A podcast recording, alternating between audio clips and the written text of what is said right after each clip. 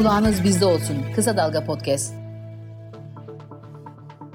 Merhaba ben İbrahim İkinci. Kısa Dalga'nın podcast yayını Marjinal Fayda'dayız. Şimdi e, bu programlarda biliyorsunuz biz ekonomiyi e, ele alıyoruz. Ne gibi gelişmeler var? Biraz onlara bakıyoruz. Şimdi tabii gündemimizde hala bu orta vadeli program ve tabii işte ondan önce başlayan işte faiz artışları, e, yeni uygulamaları KKM ile ilgili olsun, efendim kredilerle ilgili olsun yeni uygulamalar ama sonuç olarak hani bu bir enflasyonla mücadele programı. Yani bu tabii e, akla hemen bu mücadele nasıl yapılacak? Yani e, denir ya hani acı reçeteyi kim içecek? Yani burada mesela hükümet bir adil e, tavır içinde midir yeni ekonomi yönetimi? Şimdi bu bakımlardan ben bu programı izliyorum. Gerek bakanın açıklamalarını izliyorum. Şimdi dar gelirlileri, ücretlileri, emeklileri iyi günler beklemediği ortaya çıkıyor. Yeni ekonomi yönetimi enflasyonla mücadelenin ekonomik krizin bütün yükünü bu kesimin sırtına yıkmaya kararlı gibi görünüyor. Hatırlayın daha önce e, Bakan Mehmet Şimşek ücret ve maaş artışları hedef enflasyona göre belirlenecek demişti. Hedef enflasyon biliyorsunuz her zaman iktidarın hayal satmak için ilan ettiği düşük hedefler. Ya şimdi birincisi böyle bir durum varken Şimşek bir TV yayınında biraz daha ileri giderek başka bir şey daha söyledi.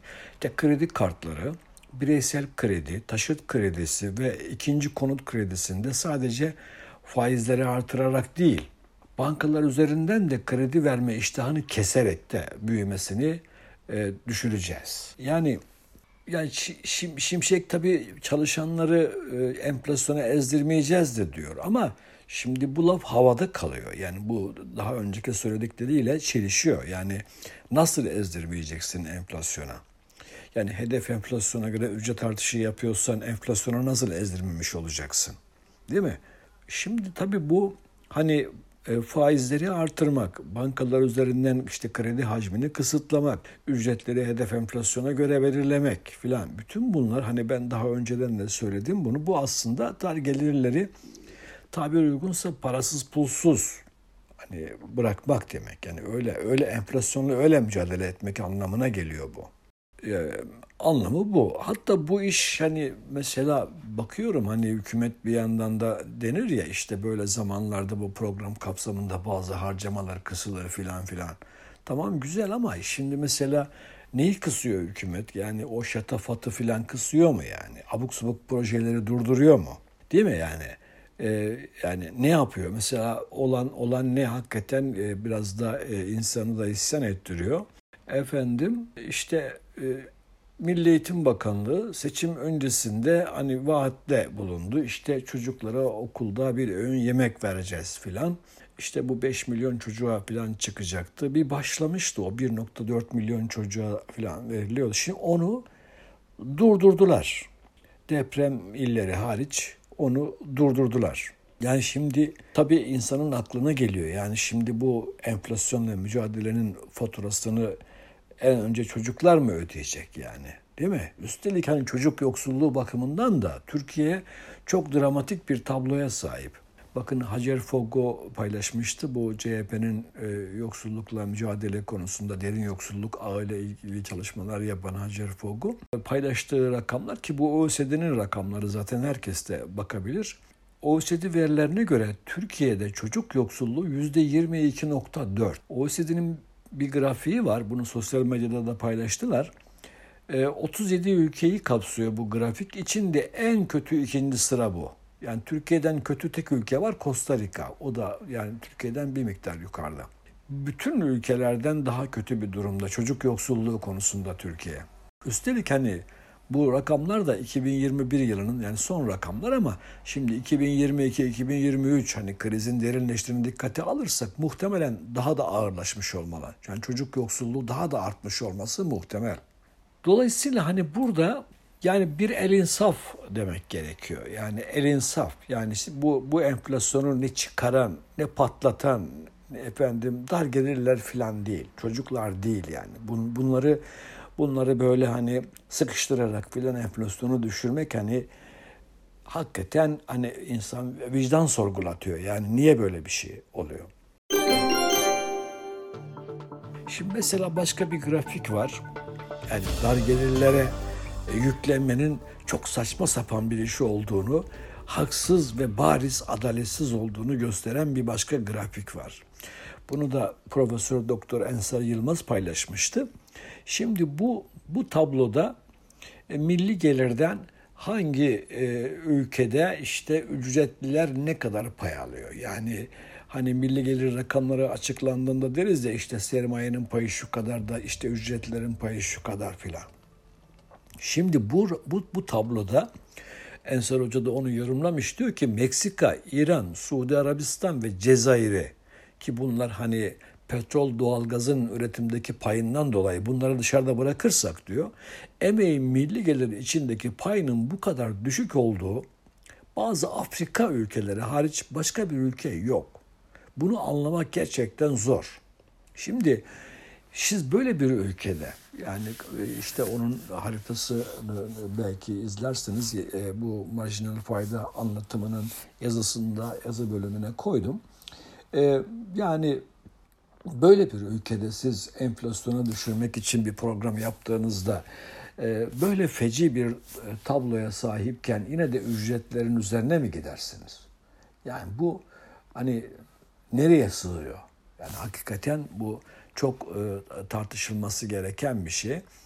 Şimdi grafik gösteriyor ki mesela bakın emeğin milli gelirden aldığı pay itibariyle Türkiye dünyanın en kötü rakamlarını, en adaletsiz bölüşüm rakamlarına sahiptir. Tablo bu ülke memleketimizin ekonomi yönetimi enflasyonun tüketim kaynaklı olduğunu düşünüyor. Büyüme rakamlarında tüketimin etkisi görülüyor. Ama acaba hangi tüketim? Hangi kesimlerin tüketimi? Değil mi? Peki bizim ekonomi yönetiminin şirket karlarından bir haberi var mı? Rakamları TÜİK açıkladı değil mi? Bak bu 2002 yılı rakamları var. Ekonomi gazetesinden aktarıyorum. Şirket karları 2022'de tarihi rekoru görmüş. TÜİK'in sektör bilançoları istatistiklerine göre firma karlılıkları geçen yıl rekor seviyeye ulaştı.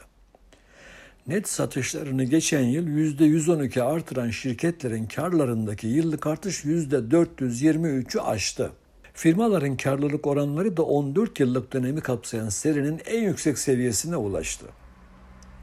Başka bir bilgi, firmaların kambiyo karları yani kur farkı kazançları, kurdan kazançları faaliyet karları düzeyinde. Yani bir sanayi şirketine düşünün. Ürettiği malı satıyor, ondan bir kar ediyor. Ama bir o kar kadar da kambiyo karı yazıyor. Yani e, kur farkından kar yazıyor. Bunların çünkü döviz sahibi şirketler bunlar. Şimdi bu rakamları şunun bu rakamlar şunun için önemli. Türkiye'de enflasyonun aşırı şirket karları yani kar çekişli kaynaklı mı olduğu yoksa tüketim kaynaklı mı olduğu önemli bir tartışma konusu. Dünyada da var bu tartışma. Sermaye yanlısı iktisatçıların ezberini bozan bir tartışma bu. Onlara göre her zaman enflasyon tüketimi bastırarak dar gelirin ücretlerini falan ezerek düşer. Halbuki burada bizim tablomuz hani farklı bir şey söylüyor. Çünkü bu tablo diyor ki şirket karları da enflasyonu azdırabiliyor. Azdırmış olmalı. Çünkü bu kadar yüksek faiz karları nasıl açıklayacaksınız? Biz de başa dönersek şimdi yani bir kere bizde enflasyon nereden çıktı? Yani enflasyon kısa sürede %20'lerden 85'e çıkar, çık, çıkmasının nedeni neydi? Ee, vatandaşın birdenbire böyle aşırı tüketmeye karar vermesi mi? Yani koşup market raflarını boşaltması filan mı? Öyle bir durum yok. Hepimiz hatırlıyoruz. Hükümetin yanlış faiz politikası. Tuttu TL'yi değersizleştirdi. Politika faizini indirdi, indirdi, indirdi kendi parasının değerini dibe vurdurdu. E, döviz patladı. Yani döviz patladı. Kurlar zıpladı. E tabii kur zıplayınca enflasyona onun etkisi çok büyük oluyor. Ve tabii ki enflasyon da patladı. E daha sonra tabii tüketiminde, şirket karlarının da devreye girdiğini düşünebiliriz. Ama çıkışımız bir kere önce hükümetin yanlışı, yanlış işleri. Arkasından da tabii işte dediğim gibi şirket karları, şirketlerin bu enflasyondan büyük paralar e, kazan, kazanmaları. Yani bunu bir fırsat, bu hani fiyatlama davranışları diyor yani maliyetin bir artıyor sen efendim fiyatını iki artırıyorsun. Mesela böyle.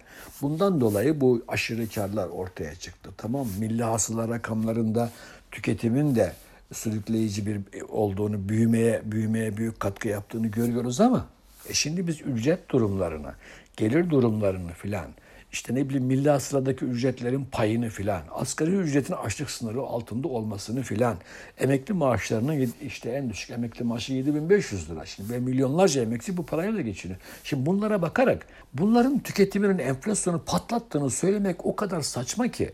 Yani o kadar haksız ki.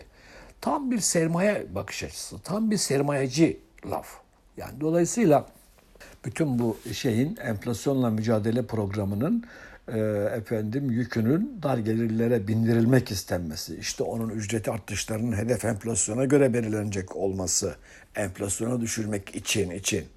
Efendim işte ne bileyim onun kullandığı kredilerin faizlerini arttırmak. Efendim işte hatta kullanmasın diye bankaları tembihlemek, bankaları zorlamak. Bütün bunlar gerçekten çok saçma düşüyor. Bizim tablomuzla uygun değil.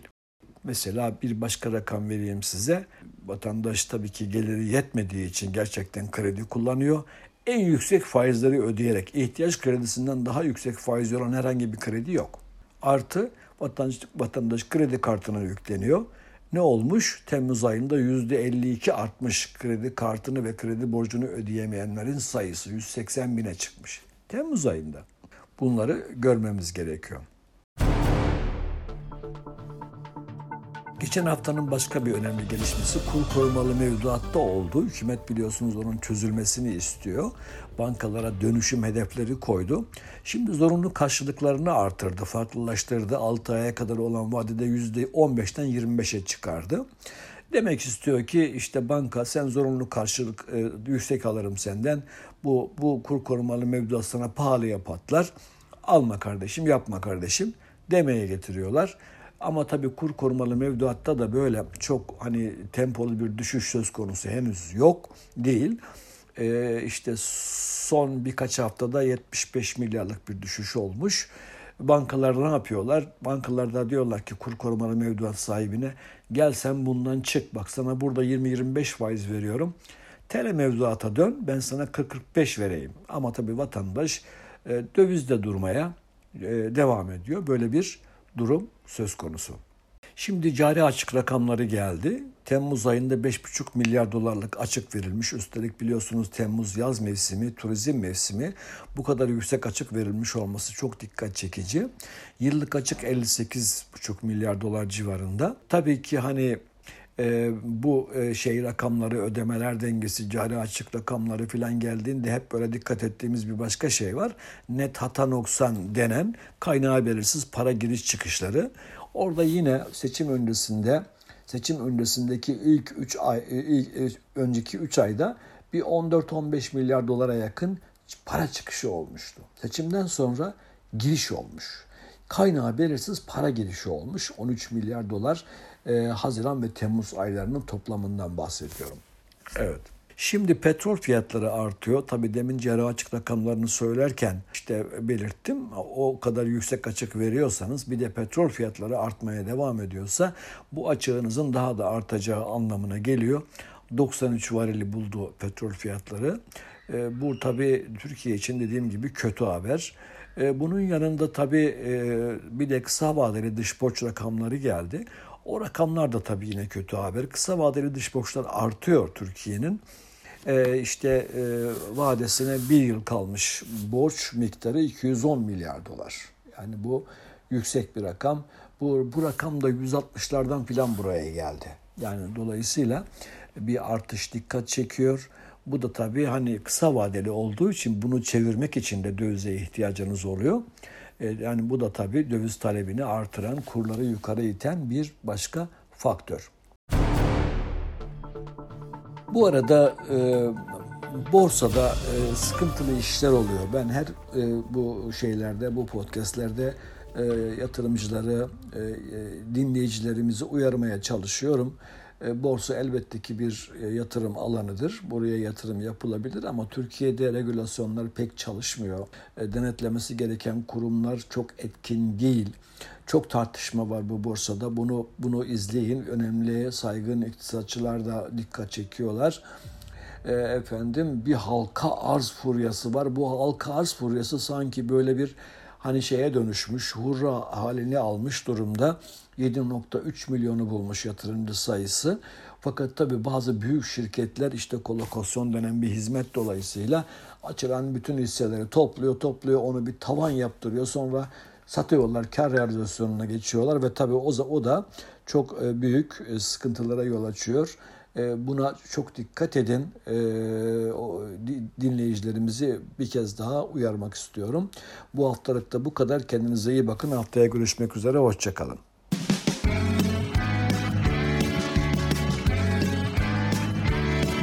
Kulağınız bizde olsun. Kısa Dalga Podcast.